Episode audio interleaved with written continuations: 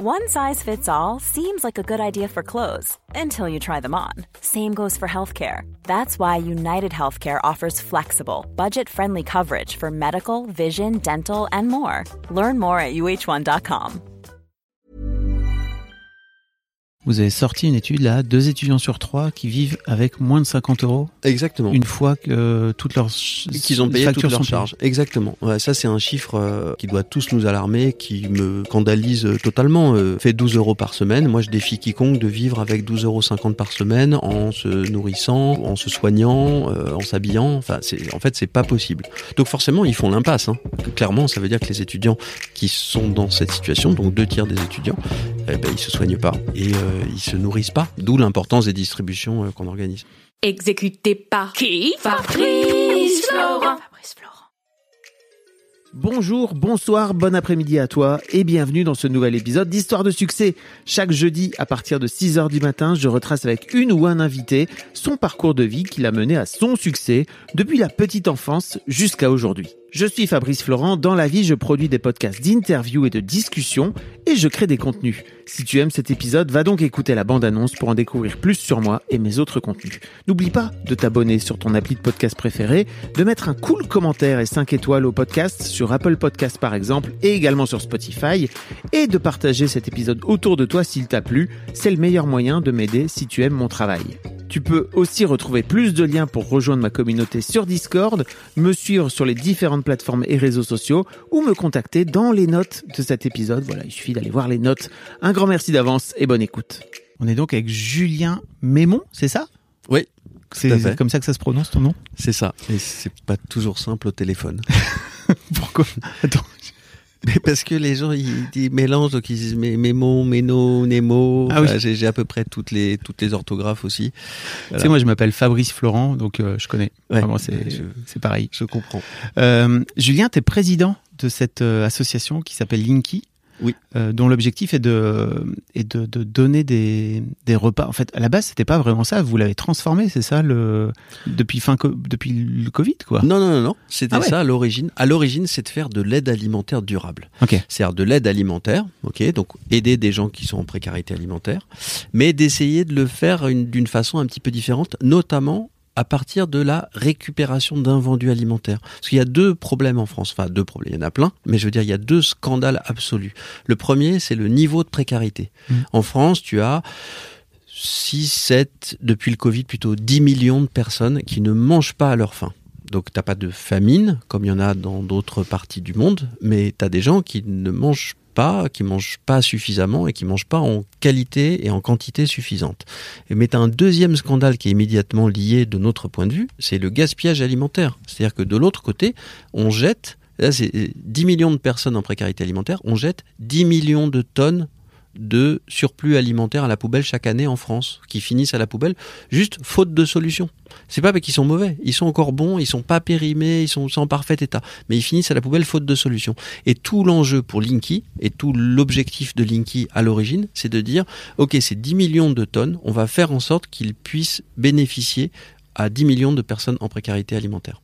Donc le podcast s'appelle Histoire de succès, mais ça, j'imagine que pour le coup, t'aimerais bien que ait jamais l'atteindre. ouais. moins de Ne- succès, quoi. Ouais, tout à fait, tout à fait. Jamais, euh, jamais réussir euh, complètement, ou en tout cas, euh, évidemment, réussir ce qu'on fait, c'est toujours triste et terrible de voir l'évolution de la précarité. Notre but, c'est de, en quelque sorte, de ne pas exister. Enfin, pour être tout à fait honnête et sans, enfin voilà, sans fausse, euh, sans, faux, sans, sans, sans se cacher derrière son petit doigt, je, je, je crois pas que la précarité disparaisse dans les mois ou dans les années qui viennent. Et je pense que notre travail, il est absolument fondamental parce qu'il y a de plus en plus de gens en précarité alimentaire.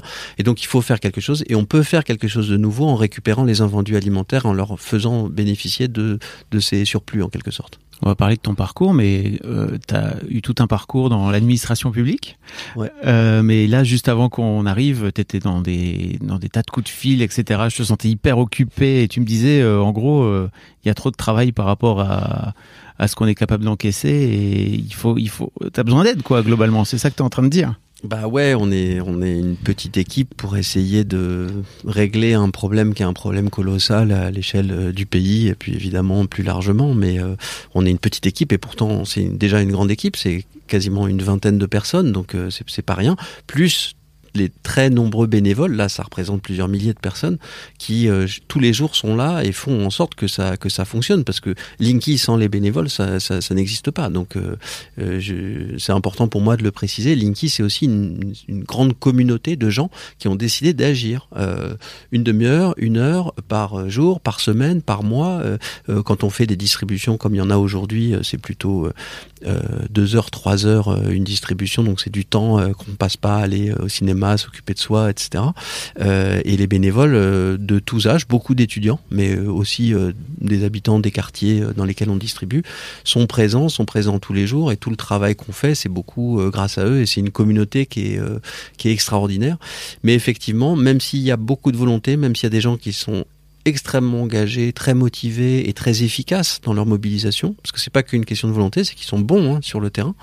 Euh, ça suffit pas toujours à régler la précarité qu'il y a en France, qui ne fait qu'évoluer.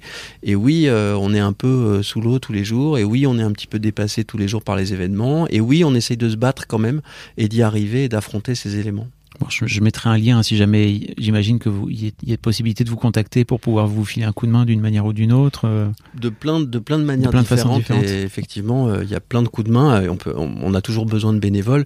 Il y a aussi plein de partenaires. On parlait du gaspillage alimentaire. Il y a plein de professionnels de l'alimentation euh, qui ont des surplus alimentaires et qui ne savent pas quoi en faire. Donc euh, ceux-là, ils peuvent nous contacter. Nous, on a une solution pour eux, c'est qu'on va en faire de l'aide alimentaire pour eux. Donc c'est pas mal.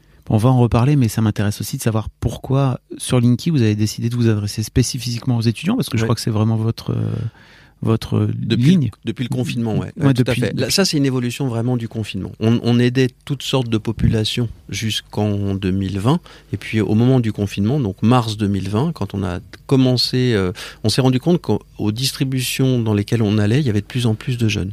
On s'est dit, attends, il y, a, il y a un problème. Alors on a téléphoné à des, des copains du Secours Populaire, des Restos du Cœur, d'autres associations, en disant, mais vous, aussi, vous avez des jeunes Ouais, ouais, on a des jeunes. Ah, ok. Et vous, et vous, vous allez faire un truc à la rentrée, là, peut-être à la rentrée universitaire.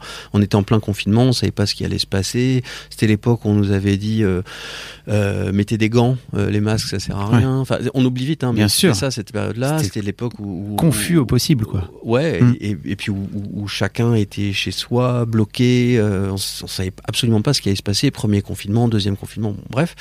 Et nous, on avait récupéré énormément d'invendus parce que euh, y avait beaucoup de restaurateurs qui avaient fermé. On leur avait dit pendant 15 jours vous êtes fermés et puis bon on verra après. finalement ça voilà. on a eu une première vague. Tous les restaurateurs nous ont appelés en disant bah viens s'il te plaît viens vider ma chambre froide. Donc on est venu et puis on a on a mobilisé des bénévoles, des camions, euh, des salariés aussi et puis on est allé récupérer toutes ces chambres froides. Et après les restaurateurs ça a été plutôt les grossistes qui euh, enfin on a suivi la chaîne en quelque sorte. Petit à petit ouais il y a eu de plus en plus de nourriture comme ça qu'on redistribuait euh, à flux tendu, comme on fait depuis 2016, euh, depuis le début. Sauf que période euh, exceptionnelle oblige, on a développer des moyens logistiques nouveaux pour euh, être présent auprès de tous les professionnels qui faisaient appel à nous. Et euh, on a vu qu'il y avait beaucoup de jeunes qui venaient aux distributions. Donc on a demandé, et les autres, les, les, collègues des autres euh, associations nous ont dit, ouais, nous aussi on a des jeunes. On leur a dit, est-ce que, est-ce que vous allez créer quelque chose à la rentrée spécifiquement pour ces jeunes? Non, oui, pas forcément. Voilà. Et nous on a dit, ok, mais nous, nous on va faire ça, on va essayer de faire un truc un peu spécial par des étudiants, pour des étudiants, euh, avec des colis alimentaires qui comprennent non pas des pâtes et du riz, ou pas seulement des pâtes et du riz, mais aussi des, légumes, des fruits, des, produits frais, euh, bio tant qu'à faire, de la viande, du poisson, des plats préparés. Euh, à tout ça, on va ajouter des kits d'hygiène, on va essayer de faire venir d'autres associations qui s'occupent d'autres enjeux que l'alimentation, donc euh, le logement, l'accès aux droits, les soins, etc. Et on a créé ces dispositifs, ces distributions un peu uniques, et puis on a ouvert une distribution dans le 13e arrondissement de Paris. Cette distribution on savait pas si on allait accueillir 50 euh, personnes, 200 personnes, 500 euh, personnes. On en a accueilli 200 le premier jour, le deuxième jour 400, le troisième jour 700, et le troisième jour on a dit mais en fait 700 ça tient pas dans ce lieu-là, il faut un autre lieu. Et en, six mois on a ouvert 19 lieux euh, en Île-de-France, et puis ensuite on s'est développé dans d'autres villes. Et si tu veux la situation est telle, et je, je, fais le lien tout de suite avec avec aujourd'hui en quelque sorte, c'est que ce soir, tout à l'heure, je vais dans ce même lieu de distribution qui est le premier lieu qu'on a ouvert et où on distribuait autour de 500 colis à chaque euh, distribution. Ce soir, on va en distribuer sans doute 700 euh, ou 800. Donc en a encore plus de demandes aujourd'hui que c'était le cas en plein cœur de la crise.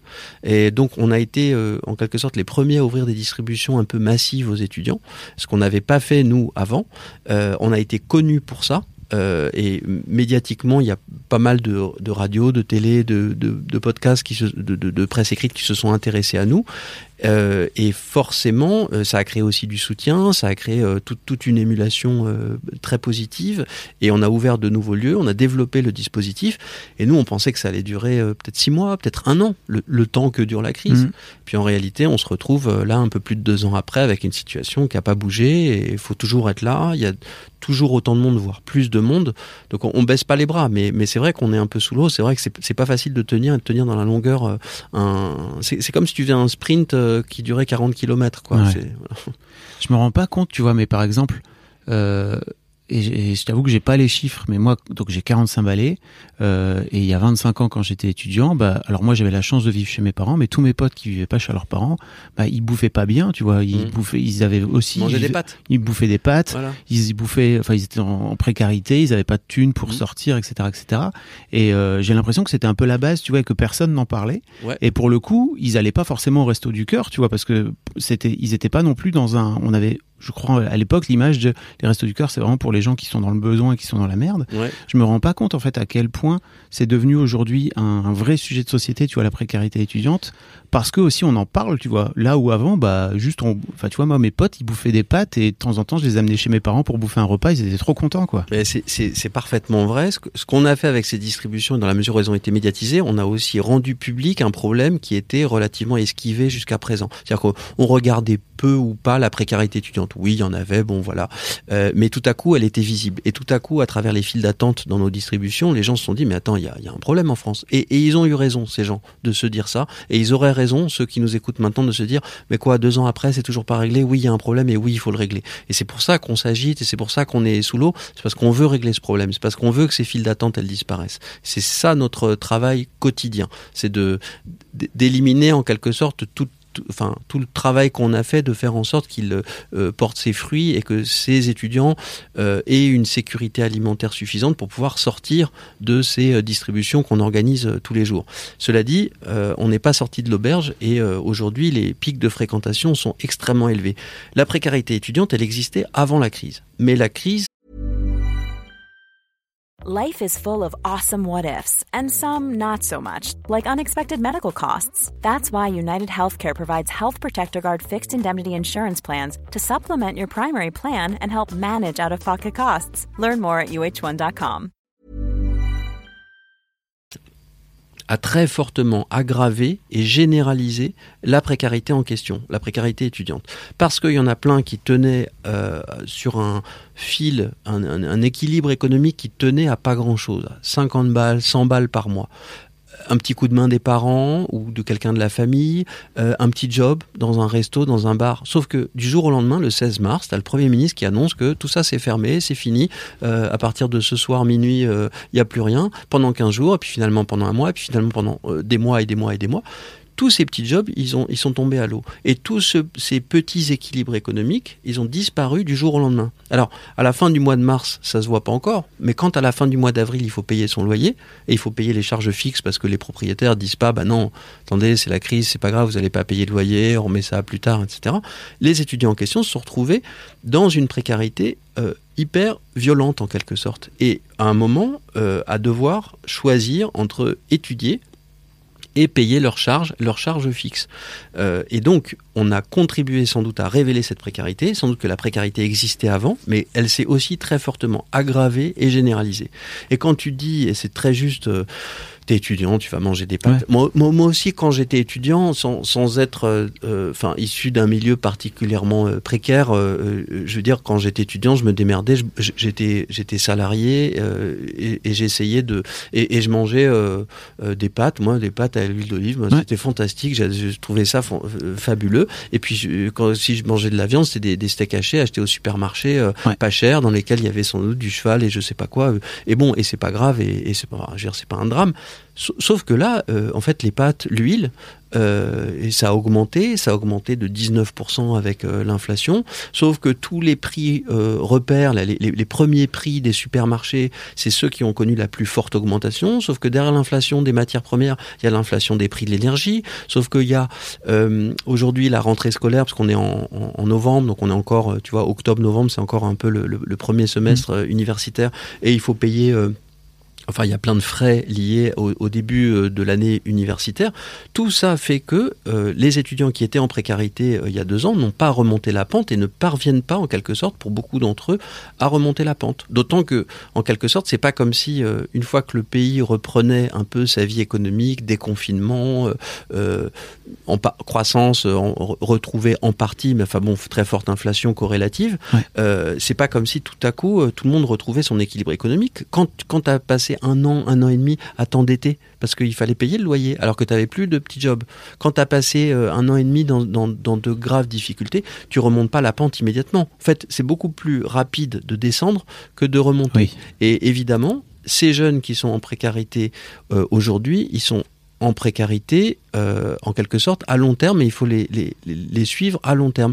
Mais on a très certainement contribué à révéler une précarité qui existait, mais on a aussi euh, révélé un phénomène de société, c'est qu'il euh, y a des populations, en particulier les étudiants, qui ont été très fortement touché par la crise Covid euh, dont on ne dont on n'est pas encore sorti aujourd'hui. Les, les, enfin, le, ce week-end, il y avait encore euh, une association comme les Restos du Cœur qui tirait le signal d'alarme en disant euh, il y a plus 15, plus 20% de bénéficiaires qui arrivent, nous on ne sait pas comment on va passer l'hiver, etc. Donc ça, c'est les effets de la crise mmh. et de tous les, enfin, tout le drame économique que porte cette crise, euh, euh, tout, enfin, tous les, les, drames sociaux que porte cette crise économique euh, sur des gens qui euh, étaient à la limite de la précarité et qui sont tombés en précarité. Et évidemment, les étudiants en font partie. Vous avez sorti une étude là, deux étudiants sur trois qui vivent avec moins de 50 euros. Exactement. Une fois que toutes leurs qu'ils ont payé toutes leurs charges. Exactement. Ouais, ça, c'est un chiffre,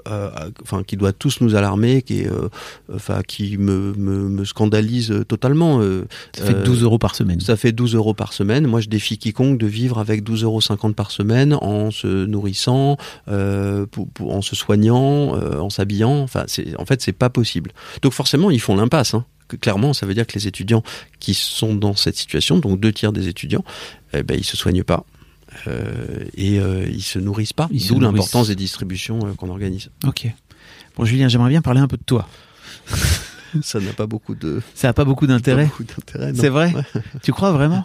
En fait, moi, je pense toujours au petit Julien parce que tu vois, imagine, il y a un petit Julien de 15 ans là qui est en train d'écouter et, euh, et que, que peut-être tu vas inspirer. En fait, parce que pour moi, c'est important aussi de faire venir les gens. Euh, dans ton dans ton assaut et de faire connaître ton assaut etc mais c'est aussi important d'expliquer un petit peu d'où tu viens et comment t'en es venu mhm. là euh, euh, alors la première question que je pose à tous mes invités, et tu vas pas y échapper, c'est à quoi tu ressemblais quand tu avais 7-8 ans? Euh, je sais pas trop à quoi je ressemblais. Euh, je sais pas. Je, je, sais pas. Moi, j'étais dans. Je suis né à Paris. Euh, j'ai vécu dans une famille euh, parisienne avec des parents euh, étrangers. Donc ça, ça, ça, ça offre aussi peut-être un petit peu de différence, quelques différences par rapport à. D'autres gens. mon père venait de Tunisie avec une famille Tunisie, Italie enfin, mélange Tunisie-Italie, et ma mère de, euh, ses, parents venaient de Yougoslavie et de Hongrie. Ok. Donc, euh, un large spectre. Ouais, ouais, assez, euh, assez, assez mélangé. Euh, et, et, enfin, vous en avez tiré que des, que des bonnes choses.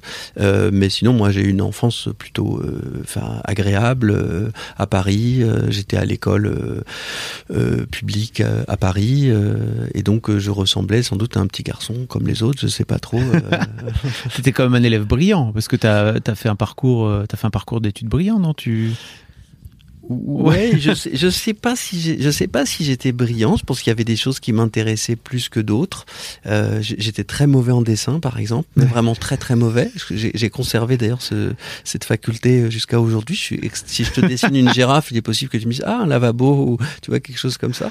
Euh, mais euh, euh, je, il y avait des matières que j'aimais bien et dans lesquelles je me réalisais. Et puis, euh, et puis, je- ma mère étant prof, euh, mon père étant journaliste, je pense que ça aide aussi pour Oui. euh, être bien à l'école et, et être aidé dans, dans voilà, dans une bonne culture globale, Ouais, un bon ouais. capital social, quoi. Exactement. Comme dirait le, comme- bon Bourdieu. Exactement. Et moi, j'ai fait beaucoup de sociologie et beaucoup de sociologie politique. Et il faut savoir d'où on vient et de quel héritage on a bénéficié. Et moi, je viens d'un milieu plutôt favorisé en quelque sorte. Donc, euh, Ok. donc voilà, j'ai pas beaucoup de mérite. Mm, Ok. Euh, tu finis par. Comment, comment ça se passe? Comment Parce que l'un de tes premiers jobs, c'est euh, dans un cabinet, c'est ça euh? Euh, pr- premier, enfin premier job officiel dans Ouais. l'administration publique, c'est à la commission des finances. Mais avant ça, j'ai- vendu des chaussures, j'ai fait des colos, j'ai fait pas mal de, de- de petites choses évidemment, comme tous les étudiants. T'étais étudiant, quoi. Ouais, ouais, c'est ça. Mais euh, premier job, c'était à la commission des finances de l'Assemblée nationale et ensuite en cabinet ministériel, donc avec le ministre du développement. Ok. T'es es fier de ce parcours euh, dans, Bien au sûr. sein de l'administration? Parce que je te sentais un petit peu tout à l'heure. euh, parce que je t'ai lancé en disant j'aimerais bien que tu parles aussi de ton parcours en politique et tu m'as tout de suite dit c'est pas la politique, c'est l'administration publique. J'aimerais bien que tu me réexpliques pourquoi. Ben, parce que enfin c'est deux deux choses différentes. Moi, j'ai fait carrière en quelque sorte dans l'administration publique, donc en travaillant dans des ministères et pour des administrations publiques.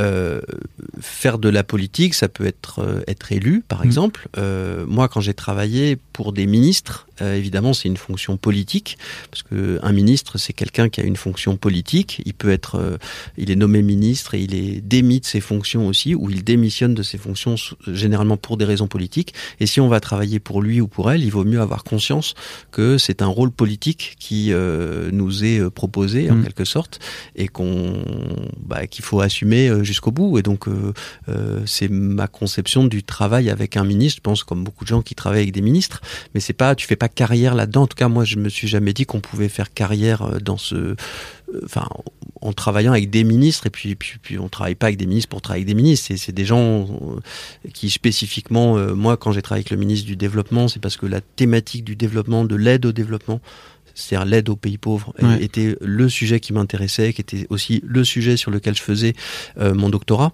Donc euh, il y avait plein de plein de choses qui, qui qui se reliaient en quelque sorte. Et puis quand j'ai travaillé ensuite avec la garde des sceaux et avec la ministre de la Justice, c'était euh, parce que cette femme m'inspirait. euh, Tu parles de Christine, de Christiane, Christiane Taubira, Taubira, ouais, oui. ouais, tout à fait. Voilà, c'était parce que voilà, parce qu'elle m'inspirait beaucoup de sentiments philosophiques euh, euh, et politiques euh, positifs et que ça correspondait à ce que je pensais de ce qu'il faut faire dans la société, et de la manière d'incarner euh, le changement. Je voudrais revenir un peu en arrière, mais au, au moment de tes études euh, après bac, qu'est-ce que tu décides de faire? Tu te souviens de ce J'aime bien, tu sais, les, Euh, Ouais, ouais, les et- passages. Bien sûr, mais c'était un, un bon sociologue parce que c'est les moments. euh, c'est d'ailleurs, c'est Bourdieu a pas, a pas mal écrit là-dessus dans Méditation pascalienne. Je crois qu'il il a, je crois qu'il a écrit là-dessus parce que c'est sociologue mais était philosophe Oui. aussi. Euh, sur le fait que souvent, quand on raconte sa vie, euh, bah, pour moi, mais pour des gens bien plus importants, mais souvent quand on raconte sa vie, on la raconte en faisant comme si ce qui de ce qui était arrivé devait arriver, Euh, alors que c'est parfaitement faux. C'est-à-dire qu'il y a plein de moments charnières. Où tu te dis tiens je pourrais faire ci ou ça ou ça et en fonction de ça ta vie aurait été totalement changée Tellement.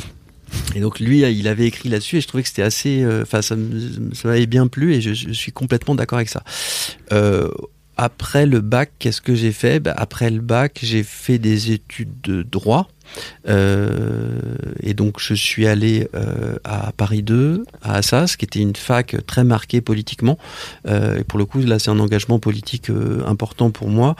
Euh, je m'étais engagé contre les euh, l'espèce de néo-nazis qui étaient euh, à la fac à Assas, là, euh, euh, et j'ai fait du Très, syndicalisme. très à droite hein, pour, le, pour les, Extrême droite, pour ouais, les gens ça. qui savent Ouais, pas. c'est- l'extrême droite, c'est les, les bah, ceux qui sont toujours proches d'ailleurs de, de, de, je sais pas si on doit dire des noms, mais, non, mais du Rassemblement National. Rassemblement National, Zemmour, etc. Ouais. C'est, euh, ça, ça- fait partie de, oui, c'est, c'est l'extrême droite violente, fasciste, néo-fasciste, etc. qui, qui, qui existe encore aujourd'hui, euh, y- voilà. Et donc, euh, déjà la politique euh, en toi, quoi. ben, c'était, c'était plutôt un positionnement contre. C'est-à-dire que dans cette fac où ils étaient très présents, même s'ils n'étaient pas très nombreux, mais très présents par la force en Mhm. quelque sorte, et ils empêchaient les autres de s'exprimer, je trouvais légitime qu'on puisse nous exprimer un autre point de vue et le défendre, l'organiser. Ça nous a pris pas mal de temps. On était euh, quelques-uns. Ça nous a demandé pas mal d'énergie, un peu de peu de courage aussi parfois, sans doute. Euh, Fallait montrer les biceps parfois. Ouais, alors on essayait de le régler. euh, nous, notre grande théorie, c'était de le régler autrement que par la force, Mhm. justement parce que le, la théorie fasciste et puisque eux euh, mettaient en place, c'était, euh, c'était moi, je veux pas que tu parles, donc je t'empêche de parler physiquement. Donc euh, je n'accepte pas le débat. Nous, notre truc, c'est de dire tout le monde a le droit de parler, il faut la liberté. Et donc nous, on a le droit aussi de parler, qui défendons euh, les principes démocratiques. Et il se trouve que euh, c'était la première fois que euh, le syndicat auquel euh, j'avais adhéré, dans lequel j'étais euh, impliqué, gagnait euh, les élections. On a gagné les élections et j'ai été élu au conseil d'administration de Paris 2. Ok. Euh, et donc j'ai été, euh, j'ai siégé comme euh, étudiant élu au conseil d'administration de Paris 2. Donc c'est un motif de fierté, en même temps une responsabilité puisque je représentais bah, tous les étudiants de la fac. Et puis ça a provoqué évidemment plus de complications avec l'extrême droite locale qui avait des cibles particulières euh, et notamment quelques camarades et, et moi-même. Donc ça, voilà, on a eu plein de choses, mais c'est un des faits marquants. J'entends Et- derrière ce. Il y a eu plein de choses, vraiment plein d'histoires, mais bon. Ah, ouais, on a eu plein, il y en avait toutes les semaines. Il y avait des. En fait, nous, on se faisait agresser quand même très souvent, Ouais. agresser euh, physiquement, euh, menacé, insulté, menacé de mort, etc. Puis un jour, euh, et je- il y a des dates comme ça qui sont marquantes parce que c'est des, c'est des traumatismes aussi. C'était le, le 16 mars 95. Ils sont venus nous agresser, armés de nunchaku, de marteaux, cagoulés, rangers. Enfin, ils voulaient mettre euh, aussi en scène en quelque sorte leur agression. Ils sont venus assez nombreux.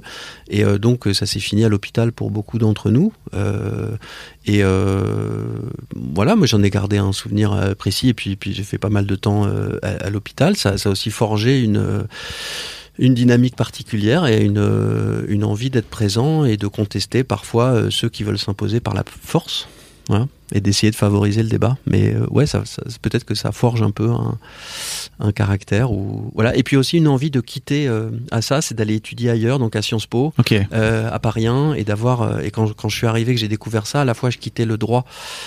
Et en même temps, donc, je découvrais la science politique. Et en même temps, j'étais dans d'autres lieux, d'autres institutions où il y avait aussi quelques néo-nazis, mais moins, euh, quand même moins, moins virulents et moins présents qu'à Assas. Et, euh, euh, et j'y ai trouvé, euh, enfin, beaucoup de, enfin, cette liberté m'était très chère et m'a été euh, extrêmement précieuse. Euh, et ça m'a permis de diversifier un peu mon cursus. J'avais fait du droit, j'ai fait de la science politique, et puis, puis ensuite de continuer, voilà, à faire d'autres choses. T'avais-. J'ai un peu l'impression que. Comment dire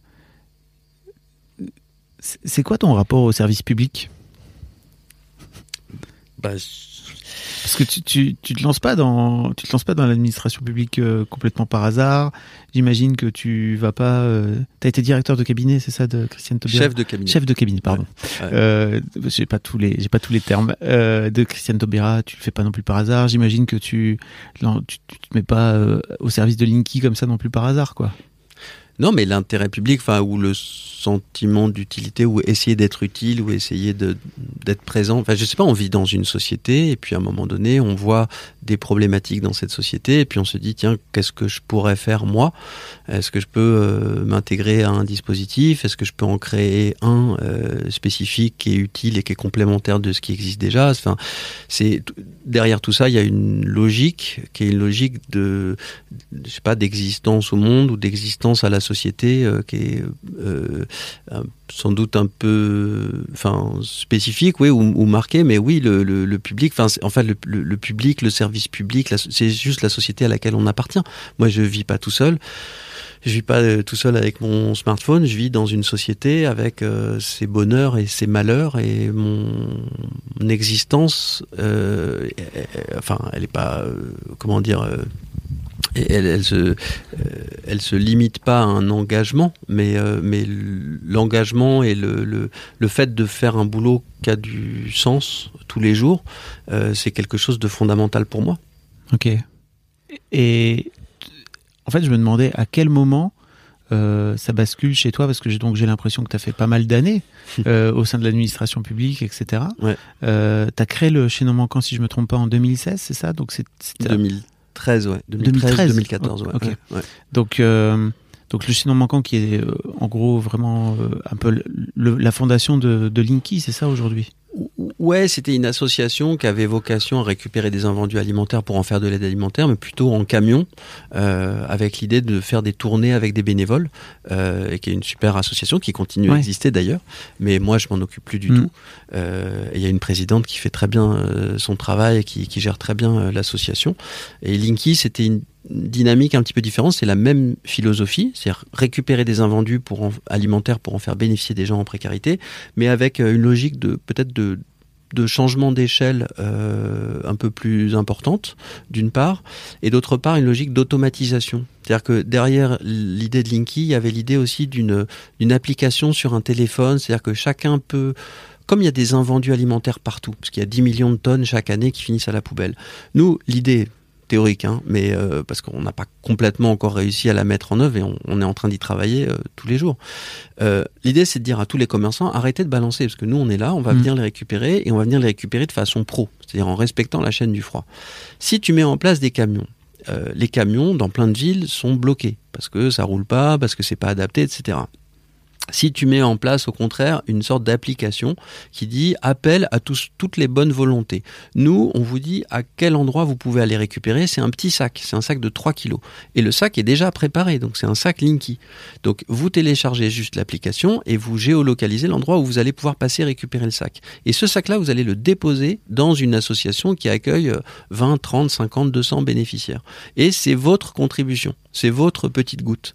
Euh, on s'est dit, ça c'est un ça c'est un système un petit peu innovant, euh, différent de, des tournées en camion, différent de ce qu'on avait fait avant, et, euh, et c'est un peu à l'origine de Linky. C'est comment chacun peut contribuer à aider des gens à proximité à travers une action qui va prendre euh, peut-être 30 minutes, Ouais. qu'on va faire une fois par semaine ou une fois par mois ou une fois par an, et comment on peut le faire tout en sauvant en quelque sorte des invendus alimentaires. Et on est bien d'accord que Linky, je l'ai pas dit, mais Linky s'écrit deux E, c'est ça? Parce que tout à l'heure, je suis allé dire à des gens que j'ai interviewé le, le président de Linky, ils m'ont dit, c'est les compteurs. Alors tous les jours, nous, il y a des gens qui nous appellent. Tous les jours. Les- J'en ai encore un au téléphone l'autre jour qui me dit Allô, bonjour, oui. Bonjour monsieur, oui, qu'est-ce qui se passe? Euh, Oui, oui, euh, ça marche pas. Ah, alors moi je me disais, c'est un étudiant qui s'inscrit sur un truc, sur une distribution. Ça marche pas. D'accord, qu'est- qu'est-ce qui marche pas? Ben ça marche pas, je me suis connecté, ça marche pas. Ah, vous êtes connecté euh, comment? Euh, Ben je me suis connecté sur le site pour changer le, compteur là et je vous avais appelé et voilà. Ah, ah non, le compteur, non, c'est pas nous. Euh, Il faut appeler Linky avec un Y, c'est un autre truc. Nous, nous, pas du tout. Nous, on fait de l'aide alimentaire. Ah, d'accord. Tous les jours, on en a qui nous appellent. Voilà. Donc, on en, on en rigole. Hein. Dans, le, Oui. dans le bureau, on en rigole. Quoi. En même temps, vous vous battez contre un gros truc. euh, non seulement, non seulement ça, mais la, la, la, la vérité, là, c'est un petit, un petit scoop, mais euh, la vérité, c'est que quand on a créé Linky avec deux E, c'était quasiment au moment où Linky et les compteurs Linky sortaient. Et on a eu euh, un courrier d'un avocat Ah, qui nous a dit euh, écoutez les gars vous disparaissez immédiatement en fait on vous on vous annule euh, sinon on porte plainte contre vous moi je reçois le courrier donc si tu veux j'étais je crois que j'étais tout seul avec une une stagiaire. Enfin c'était vraiment les tout tout Mhm. débuts de Linky quoi. Il y avait rien quoi. On est on était on était rien. Et je, je téléphone et là j'ai la secrétaire qui me dit oui, oui je vous passe maître euh, machin l'avocate qui avait envoyé le courrier. Puis elle me dit non non en fait je peux pas vous la passer elle ne parlera qu'à votre avocat. Je dis bah oui mais nous on n'a pas d'avocat Mhm. en fait. On est on est deux en fait. Il y a Adèle en face de moi et moi. Donc euh, il y a pas de voilà. Et, euh, et elle voulait pas me parler et l'avocate ne voulait pas me parler. Et donc au bout d'un moment bah, comme j'avais deux trois contacts deux trois personnes qui bossaient là-bas etc au bout d'un moment j'ai téléphoné j'ai dit écoute il y a un petit problème avec le service juridique là ils sont en train d'écraser une fourmi qui ne leur veut aucun mal nous en l'occurrence. Euh, est-ce que tu peux regarder ce qui se passe? Parce que ça n'a pas de sens. Et le truc euh, le truc s'est arrêté. Ils ont compris qu'on n'était pas du tout sur le secteur de l'énergie qu'il y avait aucun rapport. Mais sinon si j'avais pas eu ces contacts si je connaissais pas des gens on aurait été écrasé sans même qu'il y ait de discussion de compréhension de Ouais. voilà c'est un truc euh, mécanique en quelque sorte Donc euh, Linky nous a fait beaucoup de tort et aujourd'hui on n'a que quelques appels et voilà, tout va bien. en même temps, quand tu quand t'es une grosse boîte comme ça que tu payes des avocats, il faut bien qu'ils s'occupent, quoi. Tu vois. C'est ça. Bah, Donc euh, il faut bien qu'ils se fassent chier à, emmerder justement des associations qui sont en train de se créer. C'est ça. Donc ma question, avant de revenir à, avant de revenir à Linky, c'était comment et, le chaînon manquant, c'est comment t'en es venu toi à te dire euh, tiens ok j'ai j'ai fait mon temps, je sais pas si ça s'est goupillé comme ça dans ta tête, tu vois, et te dire, ok, il est temps de, de passer au monde associatif? Non, je me suis pas dit ça. À aucun moment je me suis dit ça. Euh, et en plus, ce serait pas euh, conforme sociologiquement euh, à ce que à beaucoup de parcours de vie. Oh, tu sais, en sociologie, il n'y a jamais de hasard. Il y a toujours euh, plein de petites touches avant. voilà. Bon, si tu, dans mon parcours, je me suis engagé dans plein d'associations avant. J'évoquais le syndicalisme à la fac, mais j'ai été euh, trésorier, euh, enfin oui, trésorier, président de plein d'associations bah, diverses et variées, y compris quand j'étais très jeune d'ailleurs. et je, enfin, ça m'a toujours intéressé d'essayer de faire une partie de, de, modifier les choses à travers un, un, engagement associatif en quelque sorte. Donc euh, depuis longtemps j'avais ce type d'engagement. Euh, mais euh, il y a un moment donné, en l'occurrence c'est à la sortie euh, du cabinet Taubira, c'est-à-dire euh, au moment où elle démissionne sur la question de la déchéance de nationalité, et j'étais d'accord avec cette démission et j'ai démissionné exactement au même moment qu'elle, il y avait un choix qui consistait soit à continuer à aller prendre un poste dans un ministère, et il y en avait un qui m'attendait, qui était un très beau poste, très très intéressant, soit à lancer euh, le Linky que j'avais envie de lancer, qu'en réalité j'avais un peu lancé avant, mais quand elle m'avait appelé, ben, j'avais été obligé de le mettre entre parenthèses, et donc je l'ai repris en quelque sorte euh, en sortant, et je me suis dit, bon ben voilà, on n'a qu'une seule vie, et, c'est maintenant qu'il faut le faire. Et si je le fais pas maintenant, et si je me mets pas en danger pour créer ce truc, euh, je vais jamais le créer. Il faut un peu se mettre en danger, faut un peu, euh, c'est comme à la boxe, faut mettre le poids du corps, quoi. Si tu mets pas le poids du corps, t'as pas l'impact. Je sais pas d'où est venue cette, euh, cette métaphore de la boxe, mais ok. Mais c'est parce que j'aime bien la boxe. Ok, ok. non, mais c'est un, non, mais c'est un truc important, c'est que tu, tu, tu peux pas créer euh, une, une, association, une structure comme ça, sans mettre tout, tout ton poids, quoi. Ou bien euh, tu l'as créé du bout des doigts et bon, ses chances de succès sont peut-être moins moins importante, moins évidente. Euh, je, je, pense qu'il je pense qu'il faut s'engager de temps en temps. Voilà. En tout cas, moi, c'est ça correspond à un moment d'engagement. Okay. Je le relis à rétrospectivement comme un moment d'engagement où j'ai renoncé à une vie pour euh, cette organisation euh, qui me tient à cœur et ça fait maintenant 6 ans, bientôt Ah oui. 7 ans, donc c'est c'est c'est long. C'est long. Hein. Et c'est un et c'est c'est devenu en quelque sorte un choix de vie, mais que je regrette pas, même si j'ai abandonné plein de plein de privilèges et même si la vie que je menais avant me me plaisait énormément. Mais, euh, pas, on peut dire que c'est clairement pas la même vie entre Non. euh, les. les, les- bah non, vous le quand voyez pas, mais il a un petit rictus là.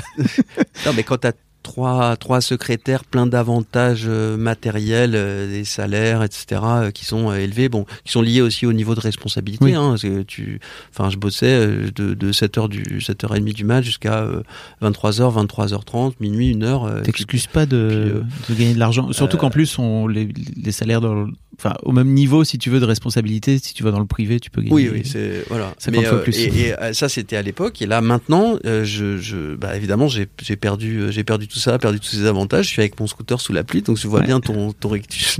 ton- ton- ton- tu vois bien pourquoi tu te moquais, parce que je suis arrivé trempé Ouais. euh, sous la pluie avec mon, mon scooter. Bon, mais, mais en même temps, euh, je, je, je suis, je suis content de ce qu'on fait. Je pense qu'il y a une utilité et, et, et je pense qu'on porte aussi un projet de société euh, qui est beau, euh, qui est euh, juste, qui peut fédérer aussi beaucoup de bonne volonté. Je pense qu'il y a beaucoup de gens, beaucoup de jeunes. Tu disais tout à l'heure, si euh, il y a un jeune de 15 ans qui écoute ça, euh, euh, qu'est- qu'est-ce qu'il peut faire? Je pense qu'il y a plein de gens qui se disent, mais attends, le, monde tel qu'il tourne, il tourne pas bien. Je vois bien que ça, ça marche pas, ça, ça fonctionne pas. Ça, ça fait des années qu'on dit que ça doit changer, puis en fait, ça change pas. Qu'est-ce qu'on pourrait faire? Bon, bah, nous, j'ai l'impression, à travers Linky, qu'on propose une solution très concrète sur le terrain. C'est pas, euh, c'est pas un site internet, c'est pas une plateforme, c'est pas, euh, c'est pas une idée. Euh, c'est un truc très concret qui marche tous les jours. Je dis pas que ça pourrait pas mieux marcher, évidemment que ça pourrait mieux marcher, mais c'est un mécanisme, une logistique, un, un système qui contribue à changer la réalité, à changer le monde chaque jour. Je me demandais à quel point ton expérience dans l'administration publique, euh, euh, en politique également, donc, euh, t'a aidé aujourd'hui à devenir un meilleur président pour, pour une asso comme Linky? Alors d'abord, je sais pas du tout si je suis un bon président, peut-être pas. J'ai dit un meilleur. Je Meilleur, sais pas si ouais, t'es un non, bon, mais en tout cas. mais meilleur euh, enfin en tout cas euh, enfin il y a sans doute plein d'autres gens qui pourraient faire euh, aussi bien ou mieux que moi sans, sans aucun doute euh, à, à- à ce, à ces responsabilités. Mais en tout cas mon boulot et, et les responsabilités que j'ai eues par le passé ont forgé un rapport à la chose publique, un rapport à la société, à la construction des politiques publiques qui est particulier. J'ai du mal à voir euh, l'association comme une structure, c'est une structure de droit privé. Une association 1901, c'est une structure de droit privé, un peu comme une entreprise, euh, même si c'est non lucratif. Euh, pour autant, moi je vis le travail de Linky et l'engagement de Linky comme euh, le travail d'une sorte d'opérateur de service public qui va travailler pour les pouvoirs publics, qui va travailler avec les pouvoirs publics. Mon but, c'est que ça fonctionne mieux dans la société. C'est pas euh, Enfin, euh, que Linky se développe, c'est nécessaire pour pouvoir régler le problème qu'on a identifié. Mais le but fondamental de ça, c'est de régler un problème majeur qui est la précarité alimentaire.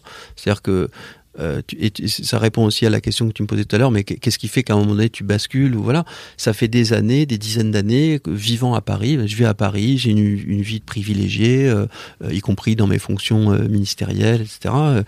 Et je vois des gens qui mangent pas à leur faim, je vois des gens dans le métro, je vois des gens qui font la mange, comme je vois des gens qui dorment dans la rue et où on me dit il y a pas il y a pas de logement, mais comment ça il y a pas de logement? Il y a des logements partout, il y a des bureaux qui sont vides tous les jours, il y a des, des lieux qui sont occupés un, un tiers du mois. pourquoi on trouve pas de solution. Bon bah moi je m'occupe pas de tous les problèmes, mais sur la question alimentaire, je me suis dit bon attends moi je vais je, voudrais essayer de contribuer à créer un système qui fonctionne, qui, pratiquement permet de régler une une, une situation.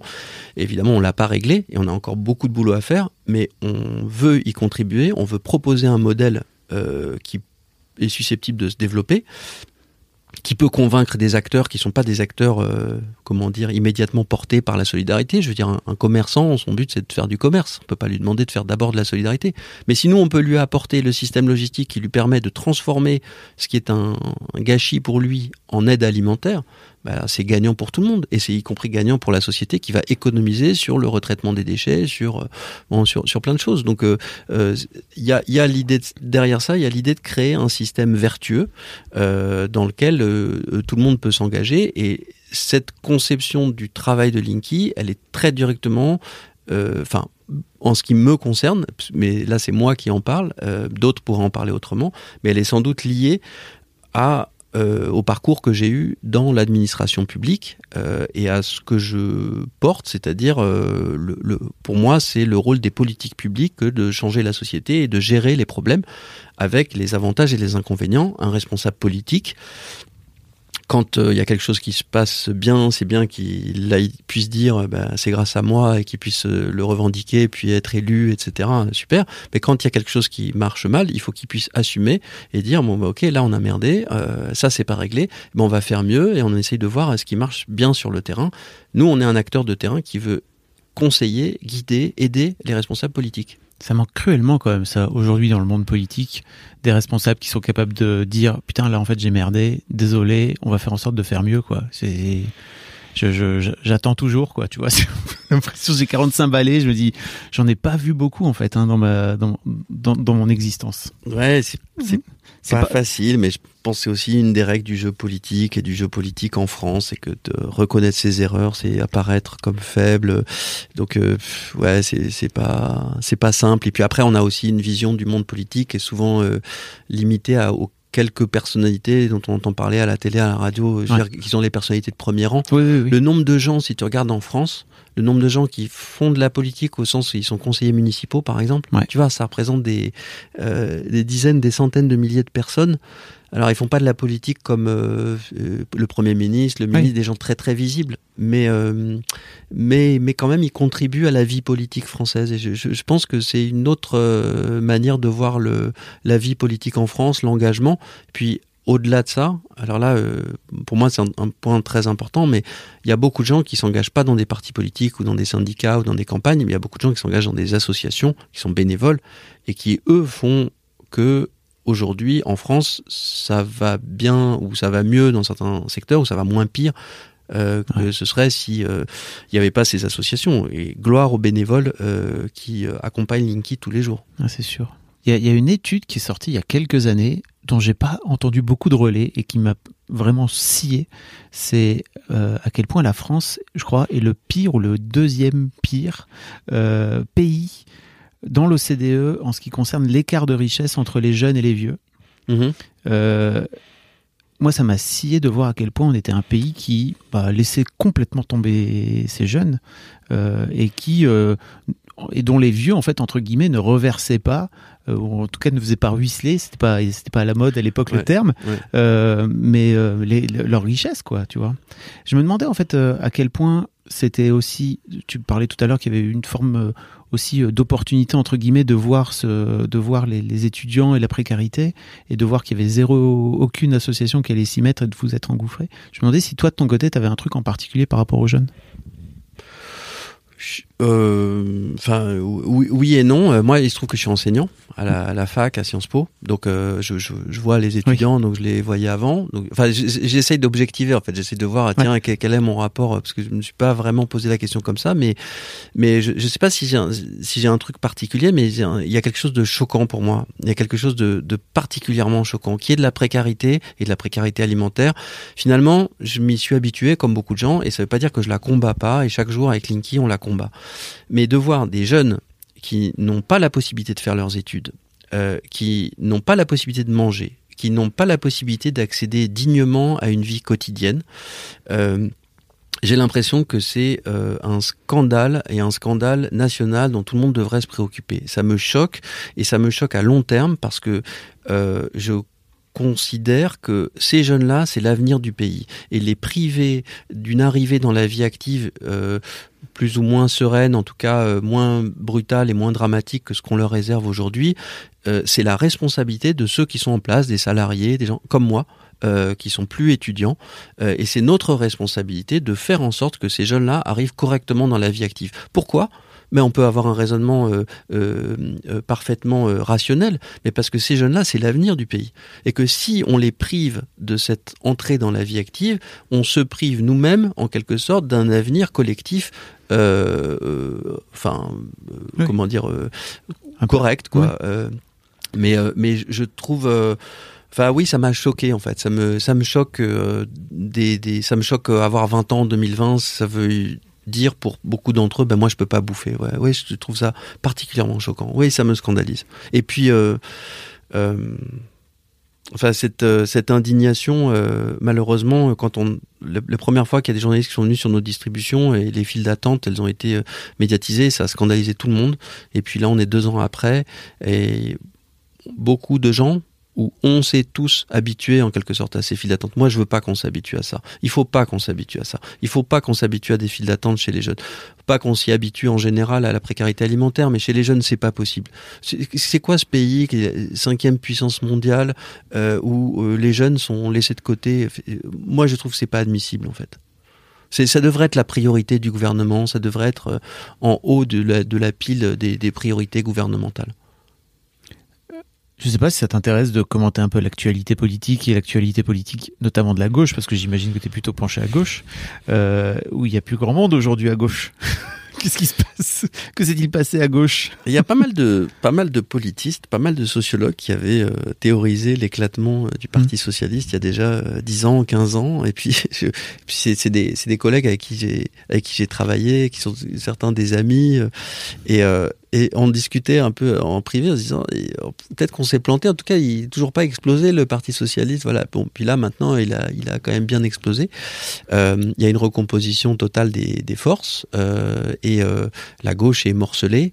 elle est faiblement unie par un idéal philosophique ou politique, mais elle est pragmatiquement assemblée au moment euh, où il y a des élections pour trouver un leader, ce qui à mon avis ne résout pas le problème. Alors euh, c'est facile de dire bah le problème n'est pas résolu et voilà, mais euh, je vois ça d'un œil un petit peu inquiet parce que je pense que l'équilibre entre traditionnellement la gauche et la droite, même s'il a été remis en cause aujourd'hui avec une force un petit peu intermédiaire qui va braconner d'un côté et de l'autre, je pense que cet équilibre persiste euh, enfin, ou va persister durablement dans le pays, même s'il n'est pas incarné dans des partis euh, solidement structurés. Et aujourd'hui, à gauche, il y a une déstructuration très forte euh, des partis, qui, qui, est sensible en partie aussi à droite. Mais surtout, il y a une montée du, dans le pays de l'extrême droite et une libération de la parole raciste que je trouve euh, extrêmement dangereuse et qui, à titre personnel, mais qui n'engage en rien euh, Linky, mais me choque euh, très profondément. Et ça fait partie de mes engagements. J'en parlais tout à l'heure, mais l'extrême droite, le fascisme, les néo-fascistes, ceux qui se prétendent les héritiers ou qui se vivent comme les héritiers de ces doctrines et de ces mouvements qui ont conduit au pire dans l'histoire, me semblent retrouver de la vigueur en Europe depuis longtemps. En France euh, tout particulièrement depuis quelques années et la présence de 89 députés euh, Front National ou Rassemblement National aujourd'hui, plus la libération de la parole euh, qu'on a vue pendant la campagne présidentielle, je la trouve extrêmement dangereuse, elle m'inquiète énormément pour la société à venir, qui est une société où les jeunes euh, l'avenir euh, sont eux-mêmes menacés puisque mmh. ces jeunes qui vont porter le flambeau en quelque sorte dans les années qui viennent sont ceux qui euh, aujourd'hui sont précarisés par la situation actuelle et font la queue pour avoir pour avoir de la bouffe chez ouais, Linky quoi. comment on peut comment on peut faire pour concrètement filer un coup de main à Linky? Alors de plein de manières différentes. Si tu es un professionnel euh, de l'alimentaire, un artisan, un grossiste, un industriel, un supermarché, si tu travailles dans l'événementiel, si tu produis de la nourriture de façon professionnelle et que tu as des surplus, ben c'est pas un problème. C'est pas grave. C'est pas grave. Tu as le droit d'en produire plus que ce qu'il faut. Ça, c'est pas grave. En revanche, là où c'est grave, c'est si tu n'as pas une solution pour que ces surplus aillent à des gens qui ont faim. Et ça, nous, on intervient. Donc, contactez-nous, vous les professionnels, pour qu'on puisse transformer vos surplus en aide alimentaire. Si euh, tu veux être bénévole, ben, on a plein d'endroits où on peut être bénévole, et pas que en région parisienne, à Bordeaux, à Reims, dans d'autres villes euh, voilà. Euh, si tu veux venir euh, travailler pour Linky, on embauche aussi, donc on peut on peut aussi recruter des gens qui sont motivés et qui se disent bah voilà, moi j'ai fait des études de ceci ou de cela, je suis compétent, j'ai une compétence technique, mais j'ai envie de mettre ma formation au service d'une structure qui crée quelque chose de positif et qui me convient mieux que les grandes institutions auxquelles je suis promis. Euh, on a eu vu euh, plein de d'étudiants de Polytechnique là qui ont dit bah attendez nous les gars non non c'est fini on fait pas comme avant on va aller ailleurs on va faire autre chose. Un peu de sens. Euh, voilà un peu de sens. dans le métier. Et euh, je pense qu'il y a plein de gens euh, qui se posent ces questions là et qui ont envie de rejoindre une autre institution que celle euh, qu'on rejoint leurs aînés et donc bah, ceux-là peuvent nous contacter et nous rejoindre évidemment et on souhaite avoir des forces solidement structurées pour pouvoir affronter tous les défis euh, qu'on a. Et puis, euh, il peut y avoir aussi des dons euh, financiers sur le site internet et plein de gens peuvent donner un petit peu, beaucoup. Voilà, on peut nous, nous proposer en disant tiens, moi j'ai ça, mais c'est pas exactement l'aide alimentaire, mais on pourrait faire ça ensemble. On est assez ouvert à l'innovation et à la, à la, à l'évolution des choses. L'idée principale, c'est que ça repose pas que sur la bienveillance, la générosité du public et des gens qui donnent. Souvent, les gens qui donnent, euh, bah, il y a des gens très riches qui peuvent donner, qui peuvent donner beaucoup. Il y a des institutions qui donnent beaucoup. Il y a aussi beaucoup de gens très pauvres qui donnent un petit peu parce que ça fait partie de leur culture, parce qu'ils considèrent que l'hospitalité, parce qu'ils considèrent que la solidarité, c'est des valeurs cardinales de l'être humain. Et il y en a beaucoup d'entre nous qui avons perdu ces valeurs-là. Et moi, je trouve que la solidarité, elle doit euh, d'abord émaner en quelque sorte des services publics, des politiques publiques. Et c'est très important que ça ne repose pas que sur les particuliers. Mmh. Alors, euh, toute l'aide des particuliers est bienvenue et on essaie de l'utiliser le mieux possible. Mais c'est important qu'on puisse la transformer en travail qui va nourrir les politiques publiques pour essayer, in fine, de réduire au maximum les problèmes qu'on essaye de régler chaque jour. Merci beaucoup, Julien. Est-ce qu'il y a un sujet sur lequel je t'ai pas amené dont tu aurais aimé parler? Euh, non, mais je, je, non, je, je sais pas. Euh, non, moi, je, je, suis ravi. Euh, on peut, il y a plein de plein de sujets. Ça passe vite en fait finalement. ça fait une heure là qu'on parle. Ben, ça passe très vite. je suis très bavard, je crois. Non, pas du tout en fait. Et puis c'est vraiment l'objectif hein, quand tu es à mon micro de venir parler, donc c'est super. Euh, je mettrai tous les liens dans les notes de l'épisode afin que vous puissiez aller en savoir plus. Euh, les réseaux sociaux, euh, Instagram, enfin vous êtes un peu partout. Ouais. merci beaucoup, Julien. C'était vraiment canon. Merci beaucoup. Merci à toi.